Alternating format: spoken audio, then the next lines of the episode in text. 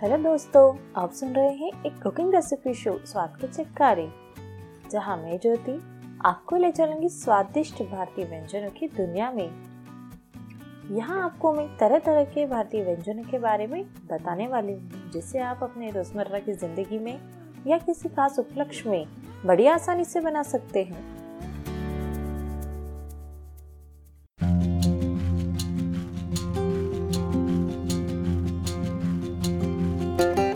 पिछले एपिसोड में हमने बनाया था गुजराती खमन ढोकला।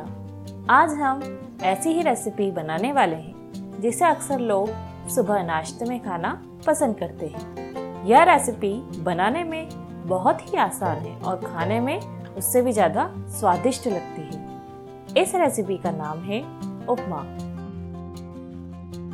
इसे रवा से बनाते हैं तो कई लोग इसे रवा उपमा भी बुलाते हैं।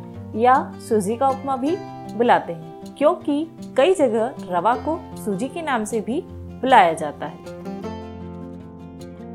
वैसे तो यह एक साउथ इंडियन रेसिपी है, पर इसके स्वादिष्ट, टेस्ट की वजह से पूरे भारत भर में यह कहीं पर भी मिल जाती है। साउथ इंडिया में लोग इस पर नारियल की चटनी डालकर इसे खाते हैं। चटनी डालने के बाद यह और भी स्वादिष्ट लगता है। अगर चटनी आपको नहीं डालनी है तो इस पर आप सेव और नींबू डालिए और फिर देखिए इसका स्वाद, इसकी तारीफ़ करना नहीं भूलेंगे। तो चलिए बनाते हैं स्वादिष्ट उपमा। सबसे पहले हम उपमा बनाने के लिए जो भी सामग्री लगेगी, उसे इकट्ठा कर लेंगे। सामग्री में हम लेंगे एक कप सूजी।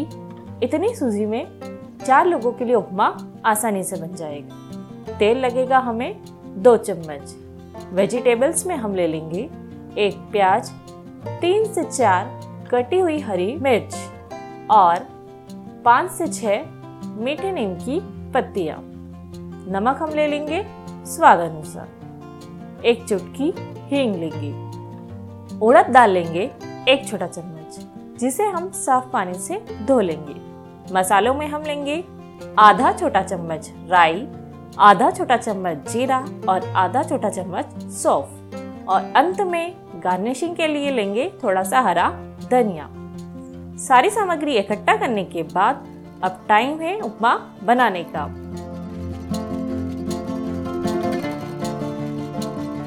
उपमा बनाने के लिए सबसे पहले एक कढ़ाई लेंगे। और इस कढ़ाई को हम गैस पर गर्म होने के लिए रख देंगे। साथ ही इसमें तेल भी डाल देंगे ताकि तेल भी गर्म हो जाए। तेल एक बार गर्म हो जाए तो इसमें हम डालेंगे राई। थोड़ी देर बाद राई तड़कने लगेगी। तो इसके बाद हम उसमें डालेंगे हींग, जीरा, सौफ और उड़द की दाल। थोड़ी देर बाद जब उड़द दाल हल्की ब्राउन होने लगी, तब हम इसमें डालेंगे हरी मिर्च, मीठे नीम की पत्तियाँ और प्याज, नमक। अब हम इन सभी चीज़ों को प्याज के हल्का सुनहरा होने तक धीमी आँच पर भुनेंगे। थोड़ी देर में ही प्याज हल्का सुनहरा हो जाएगा। तब हम इसमें डालेंगे सूजी। सूजी को हम हल्का ब्राउन होने तक सभी मसालों के साथ सेकेंगे। जब तक सूजी सीख रही है, तब तक एक दूसरे गैस पर हम तीन कप पानी गर्म कर लेंगे। सूजी अच्छी तरह सीखने के बाद अभी गर्म किया हुआ पानी हम सूजी में डाल देंगे। पानी डालते समय सूजी को लगातार हमें कलछी से चलाते रहना है।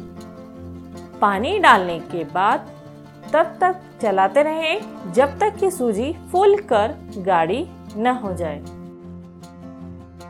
सूजी फूलने पर हम इसे दो मिनट के लिए धीमी आँच पर पकने देंगे। इस समय हम कढ़ाई को ऊपर से ढक देंगे।